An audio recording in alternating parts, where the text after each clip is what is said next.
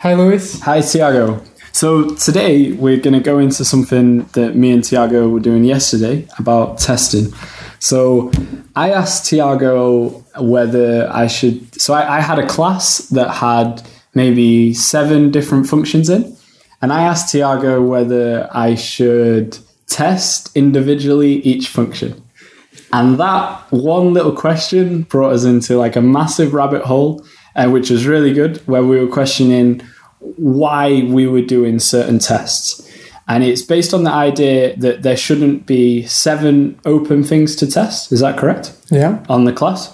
Um, and instead, I should be thinking, I mean, basically, those seven things were this is a class where you can get whether the class was full, whether it was empty, whether other things about it, all these properties. And basically, what you were saying was that shouldn't be the case. Like, I shouldn't have that many open things. Um, and we went from that and we really got into where that test was used. And we went from like the outside in and we went right back to the start of when the first first function called another function that called another function that used this class and we started testing that original function it was really interesting it was a massive uh, like it was a massive change in mindset when it came to testing for me. And it was a it was a good thing to get into. So yeah let's let's begin on that Okay. Just to give a little bit more of context, so that relates to the tell don't ask uh, principle that then I uh, I linked to you, and we can also link in the show notes. But basically, it's a, a code smell where you're asking too much thing, too much things from an object, and then deciding what to do. So in this particular case, the class was asking, okay, are you full? If so, then do this kind of thing. And instead, following the if you, if you are doing object oriented programming, you should tell the class, okay, do this kind of thing, and internally the class should know how it should uh, how it should behave and what it should do, what kind of logic the logic should be around there. So you should tell things like passing messages and telling objects, okay, do this thing, and don't care about low level details or the state of this particular object. But uh, once we, like, like you're saying, once we started investigating, we uh, went up uh, in the call hierarchy until we found uh, what I thought was a good starting point on the end. And I, I, I still think it is, but it uh, was much more work than uh, we thought it was. So we got into a static uh, function from an object that used this team object. And uh, in there, what we tried to do was putting the static method under tests first. So then we could refactor it.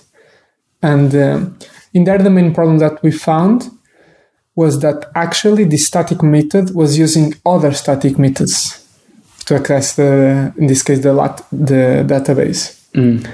So maybe you can uh, explain what was uh, our strategy of how to do that, how to replace this uh, without first breaking the existing code, and uh, second uh, without breaking the existing clients. Yeah, so so the the problem we had was the original static function was calling other static functions. And the way we got around that was by abstracting them out. So we we had uh, basically the original static function was trying to get to the database. So we abstracted like we made a new protocol that was defining what we should expect from a class that could access the database. Then we, in our production code, this protocol, the class we would use that we would inject into everything would be the class that goes to the database. Whereas what we could then do in the test is make a, a mock class, a mock object, and that object didn't actually go to the database. So we could run the tests like really quickly. Yeah. So this this sort of technique using test doubles is what you do in order to test things unitarily. You know, otherwise you need the real objects to run the code. And you don't want that, otherwise you cannot test things in isolation. And like you're saying, it maybe goes to the network or goes to the database. So it's a, a, a testing technique. Um, and we got pretty near to, to get the, the static method under test. It only missed to abstract one more mm. that dependency that it used internally. So I don't know. What, what do you think was the most valuable thing that you learned during this this exercise? I think so. So I'd been in, introduced, I guess, the dependency injection. I knew the concept, but I didn't use it practically because my code isn't tested code. And then, so there wasn't really a need for me to do it. There wasn't a pressing need, so I didn't do it. Then, what what was so nice about it was it did make me think. Okay, it's helpful for tests, but then it's also helpful for for say my database changed. I wouldn't my the code that we were trying to test that wouldn't have to change at all if my database changed. All I'd have to do is make another object that conformed to that protocol, and that would and it, everything would be completely fine because still an object that conformed to that protocol would be there, and that's all that we were using for the test. And that that was that was very valuable, but also it the the the outside in overall method, the method of thinking why am I doing this? That that to me was the most valuable thing. Thinking why.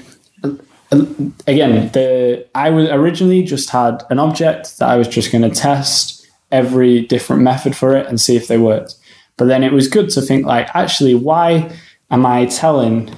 Am I? Why does someone else need to know the whether this object is full or empty? Mm. That that was for me the biggest thing. Yeah, this relates to the reason uh, when I'm testing something, or moreover, when I'm designing something using TDD, I, I always try to think on that. What is the behavior that we want to verify? And why do we test? We test to, to verify that our code is working as we expect it to. No? So if if it is a simple thing, uh, like for example, we, we are saying about the empty is empty, no? I will not test that because if it is empty, if I'm using, for example, a standard library method, I suppose it works. It's from the yeah. standard library. What I want to test is my code and my implementation and how the different collaborators interact with each other, what, what happens in this kind of scenario, and test my business logic and not the standard library or the framework that I'm using. So, um, in, in your experience, um, why, why you think uh, testing is important? Okay, know? so so um, I can see now why testing is important. So I I've had a project that I've been working on for a year, nearly a year and a half, and in this project to begin with, I didn't see the value of tests because I just knew everything worked. I was completely on my own building the project. I, I didn't have to, no one else had to have confidence in my code. It was only me. And so for that reason, I didn't see the practical value of adding tests. Now I'm, as, as I'm balancing trying to learn, but at the same time trying to give something that the world can use. Uh, in that balance, I'm, I didn't see the value of learning how to test well, mm-hmm. whereas I was trying to produce something as well. Whereas now I'm realizing that it's a lot nicer to have fully tested code. And the reason I find this is the confidence side of it. That mm-hmm. to me, like seems to be the biggest thing because because I'm just a single team. No one else has to have confidence in what I'm building. Um, but if I can have confidence, then I can have confidence in changes so I can ship more. It's, it's a big thing that we've discussed so many times that it's, I don't do continuous integration because I feel is when I make changes to my project, I can't have full confidence in them unless I try every, mm. every possibility that comes with yeah, my project. Yeah. And, and that's something that tests wouldn't happen. If I had a fully tested um, project, I could do one day of work and ship it because I could say with confidence that yeah. It it would be the same quality as it was before. But whereas now I have to wait and wait until like enough times passed, and then test everything individually. Okay. Yeah, yeah that, that for, for sure, the confidence part is really important. Another thing that I noticed is at least when I was uh, when I was learning how to test, and uh, maybe we can try to talk after the different kind of testings and the ones that we used to test iOS apps. But when I was learning how to test software, it really forced me to learn and to understand what I was doing mm. and why I was doing that. And also the thing that you talked before about dependency injection, some kind of concepts, um, you really need to learn them to do testing, not properly, but in an easy way. Otherwise, mm. it's too difficult to to do testing. Because if you don't have a, a good architecture and and good design software or good design practices, the code that you produce sometimes is really too difficult to to test because or you are tied too much to the framework that you are using yeah. or because you have a synchronous code that can take a long time to run or concurrent code it becomes really difficult to isolate different parts and test them individually without creating side effects without having to boot up your whole application or access to the database. So that for me is another good advantage is more from the, the design architecture the yeah. actual design. Yeah. I guess so that, that's an interesting thing on what we were doing yesterday. So when we were we weren't having massive problems but we were running into problems because of the way the code was architected. Yeah. And i i have this feeling and you can probably confirm this that if we were tested if if i'd written that code with the idea that it'd be tested code, I would have written it in a easier way to test. Mm. And and so what you're saying there is by writing it in that way, you're also right like you're also designing a better system. Yeah. They don't totally correlate. Let's say like mm. only because it's tested the code is is good. But uh, in my experience it forces you to go that extra mile and like yeah. to make the things more decoupled and uh, because it's easier otherwise you can still test but it's more difficult so to make yeah. testing easier you divide the responsibilities you make things explicit for example in that case it was emerging also a thing that was before implicit in the design that was you you needed to decouple how you save the things no yeah from the logic, your business logic. They were yeah. completely tied in that. Yeah, they were. But was was difficult to see because was everything in the same um, in the same function and was not clear that the complexity was there. So uh, by testing, you are expliciting this complexity. The complexity is still there. Nothing changes. It's just that instead of being implicit, that is hidden there, and you can see that it's accessing, accessing database. Then, if you inject it, once you were injecting it for tests, it was from the outside, from a client, it was obvious that it was accessing the, accessing the database because you were passing the database. So something that before was implicit now becomes ah, explicit. yeah, that's it because it actually was really hidden where we sent to the database. If yeah. you had called the original function, it was maybe buried in two more levels yeah. deeper that we actually call to the database. And this, in my experience, leads to very uh, nasty bugs in the sense that uh, your code, sometimes a, a function called, should not have side effects because otherwise yeah, a yeah, client yeah, it should do the thing. Yeah, it should do the thing that it says. Otherwise, if it yeah. has side effects, uh, can lead because programmers, as a programmers, okay if we are a, a, a, team of one then maybe you can take your if the complex the problem is not that complex you can take all the software in your head let's say. But mm. once it starts growing and complexity starts growing you cannot know every detail of your code. And if you call a meter that says uh, calculate this and uh, returns this result and that actually deletes uh, something in the database you'll be really surprised that this happened and but, this can be two bugs that are super difficult to, to resolve. That's that's a thing. Well, this actually like it is a kind of why I didn't value tests as much at the start. and and that basically was that I knew what was happening with my code. so and and that's the thing. But then like I knew then what was happening in my code. But does that mean in a year's time? I'll know what was happening with my code because I still look back at previous things I've done and I have a surprise. I'm like, it's not exactly how I expected it to work. Hmm. So in that respect, I obviously I am a team of one, but it's like working with someone that knows something that I don't.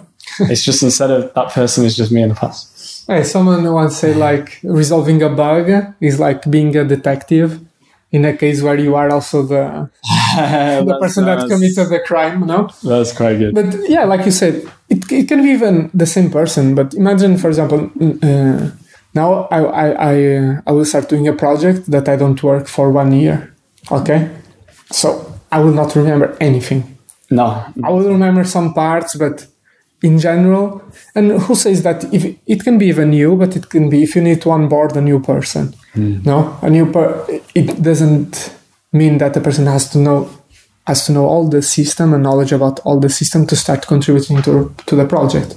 If things are well distributed, decoupled, isolated, they everyone can do that one second. they could do that they could improve already and start contributing right away instead of taking three months to be on board on that project. I, I, also hear that just reading the test can give you a very good understanding Yeah, of what the thing is doing. yeah, because the tests act as a client.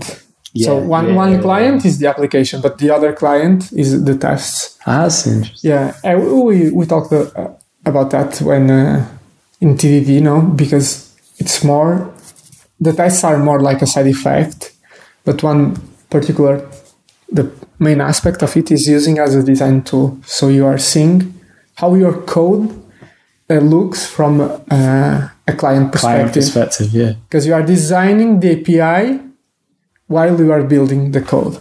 So if something doesn't work, you can see immediately like, okay, this if the test is being too difficult to write, then it means that it will impose too much work on the client hmm. because it will need.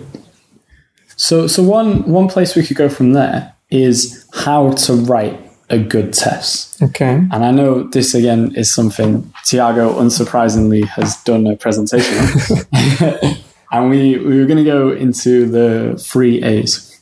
Okay. So the the three A's is a pattern on uh, on how to write tests. It, it can be unit tests or also other kind of testings, but usually follow these three steps called a- uh, arrange, act, and assert. Yeah. So if you have these three defined steps, the tests become much more easy to read because from a, an outside uh, an outsider, you enter in the test, you read the first line that is the name of the test, and then you have three lines where you know that the first one is just preparing uh, the system under test. Then the second one is acting on that system under test by doing some method call, uh, and then the last part is while while you are asserting that some condition was met. So let's imagine, for example, a, a very simple thing to test is it, can be a, a calculator, a calculator engine. Our uh, arrange part could be okay. Let's set up this calculator. For example, could be instantiate the calculator object. Then the act could be the calculator uh, dot calculate, and you pass an operation, for example. And then the assert could be verifying the result. No, so we have the building the calculator, uh, inputting that operation, and then seeing that the calculation was correct. So these three becomes really easy to read, and can also be used, for example, in UI testing. You could, for example, info- the first uh, step could be okay. In first that I'm uh, on the login screen, then I do the login with a valid user. Then I assert that it did the login with the co- with the correct uh, uh, Okay, yes. behavior. So, I- so I have a question on the the um, setup of it. When you're running these tests, do you set up everything individually in one test, or do you set up once and then run several tests on it? So in here there are different uh, schools of thought. One says, okay, if I'm if I'm doing the same work for everyone, I should not duplicate this work. I should uh, extracted, for example, in a setup method. Uh, another way of thinking uh, that I tend to follow more uh, is from the book uh, Working Effectively with Unit Tests from Jay Fields. And in there, the idea is that each test should be isolated in a sense that I should be able to read it, only the, that test, and understand what is going on without, uh, let's say, scrolling to the setup method, coming back, uh, going up again, etc. Ah, okay, yeah. So sense. every test is like a, its own mod, its own, own, thing. own thing. But yeah, s- some work can be very tedious to do, and maybe you can try to extract that in a helper function, or try to compose the work that you need using some builder or some other pattern. So you still want easier. the readability, so you yeah. can look at a test and see exactly what's. So happening. my perfect scenario in a test is that I go to even from a debugging point of view. If a test is failing, I want to uh, run my test suite. That test fails. I click on it, or I, I go uh, in the command line if I'm running that, and from the description of the test, I can understand exactly why it failed and what was the reason. So I can read the test name and understand what is testing. I can see the arrange part, see how it is composing and what is going to be the system under test. Then I can understand clearly how it is uh, probing the system. And then the final part, why this assertion is mismatching. So okay. from a debugging point of view as well. So, so one question away from that is um, when when you've got a test, the how often do you find yourself changing that test? If that makes any sense, like if you're changing the architecture of your code, then I guess that test fails, and then you have to change it. How often do you find yourself changing already existing tests? Yeah, that should never happen. I guess yeah, your your tests should be um, decoupled from your test code it, if you change your test code and like you change one line of your test code and 20 tests break, this is not a good scenario. Why, why is that? Because your tests are fragile and they are really coupled to the to the test code, to the code that they are testing. And you don't want test scenario because your, your tests should improve ah. your agi- agility, should improve your way of refactoring the code without changing. So refactoring is changing the internal parts of the code and uh, improving it without uh, changing his external behavior. So if you are if, if you see yourself in that situation where you change some simple line of code like to simplify it and 20 tests break, then it means that you have a problem and your tests are too coupled to your so the tests are too coupled to the code that they're testing. Yeah. Uh, and so so your perfect scenario is one where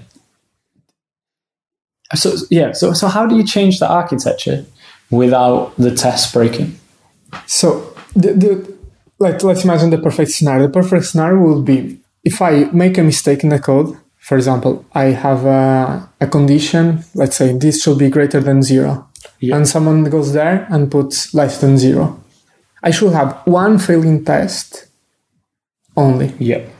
In the case, okay, maybe the um, I'm talking about the unit in unit tests because yeah, yeah, yeah, obviously the maybe the integration and the UI acceptance tests and UI will also fail because of these cascades.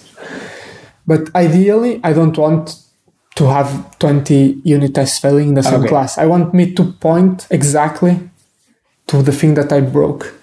Ah, so so this that I understand but then say, okay, so you're doing test driven development, you write the test first, you then make an object. But then you decide that object's logic should actually, that logic should be in another object. Yeah. So you move the logic, then all the test fails. Ah, you do everything incrementally. So there are techniques also to do that in a way that you, you start to extract the collaborator without breaking the tests and you TDD this new collaborator then, for example, you can call. Uh, imagine that you have this responsibility in that class, yeah. okay? And you say, oh, this this should be really in a different object. Okay, Then you define the new object and start writing the test for it. Then you can inject also in this class this new object. And you duplicate the code. So you are calling the old code and the new code. Okay? And once you see that it verifies, then you can remove the old code and the new code. So, so And what you're actually doing is testing the collaborator object, Yeah. and that object's not the one that changed. Even if you move stuff around within it, Yeah. that collaborator object, Yeah. on very few occasions. That, that's why you should focus uh, on testing more behavior than, let's say, properties. okay. Because if you test properties, first of all, you are like calling that property directly. If for some reason the name changes, no, Yeah. Then it yeah, breaks. then it breaks. okay, or you rename everything that tests at the same time. You can also do that. So, for example, imagine that you want depends on the type of a refactoring, of course. But for example, there are refactorings that you can do that don't break the source code, the tests because you changed as well. For example, the renaming is one. If I rename a variable or a meter, Yeah, that shouldn't break. it shouldn't break because I'm renaming the whole project. But let's say the case that you were talking about. When I want to extract this, I have this function and I decide that this should be in a different object. Yeah. Eh, one way to do that is, for example, uh, start by making the function static. Okay? You make the function static, you try to run, the test don't compile. Okay? Then I go to the points where the the function is being called, and I put the I call it as a static uh, As a a static function because I put the name of the class and the name of the function. Okay. Then if that is static, I can. It doesn't matter to to that class if it is there or, Or if it in is another one. in another one. So you you move it to another one, you run the test again, and everything still passes. Okay, so it's just another technique Yeah, And how to. there, there is actually a name for it, but I I uh, I don't remember. That is a way to always uh, stay in green uh, by doing refactorings. Yeah. there's actually some techniques to do, to do that and also depends like you were talking about the confidence if i'm confident i'm, I- I'm always using source control so uh, version control sorry if i um, if i try this approach i see that a lot of things break then i start i try to do a smaller thing first Yep. and i go f- from there Nice. like That's really good. Um, it's really cool, especially the the last bit. That that was where a lot of my kind of worries when it came to testing. I didn't understand that, so that that was really helpful. Um, I think that's a good place to wrap it up. Yeah, uh, just another thing. Uh, one good exercise to start uh, uh, testing and start practicing this thing is uh, a thing that we'll link in the show notes the racing car kata. That is a kata, uh, an exercise, let's say one hour, two hours, where you can test uh, a code that depends on a real sensor. Yeah. No? For example, this in mobile applications could be, for example, the Bluetooth that you don't have access on the simulator. So you'll say, okay, how do I test this? And in, in this simple exercise, you can explore, for example, how you can do dependency injection and use test doubles. So you can um, uh, learn how to to test your code more in a more easy way. And it's these sort of exercises that after you see it and done it, you gain a much better understanding of why it's difficult to test or what makes testing easier and how can you make it. Nice. Yeah, that's nice.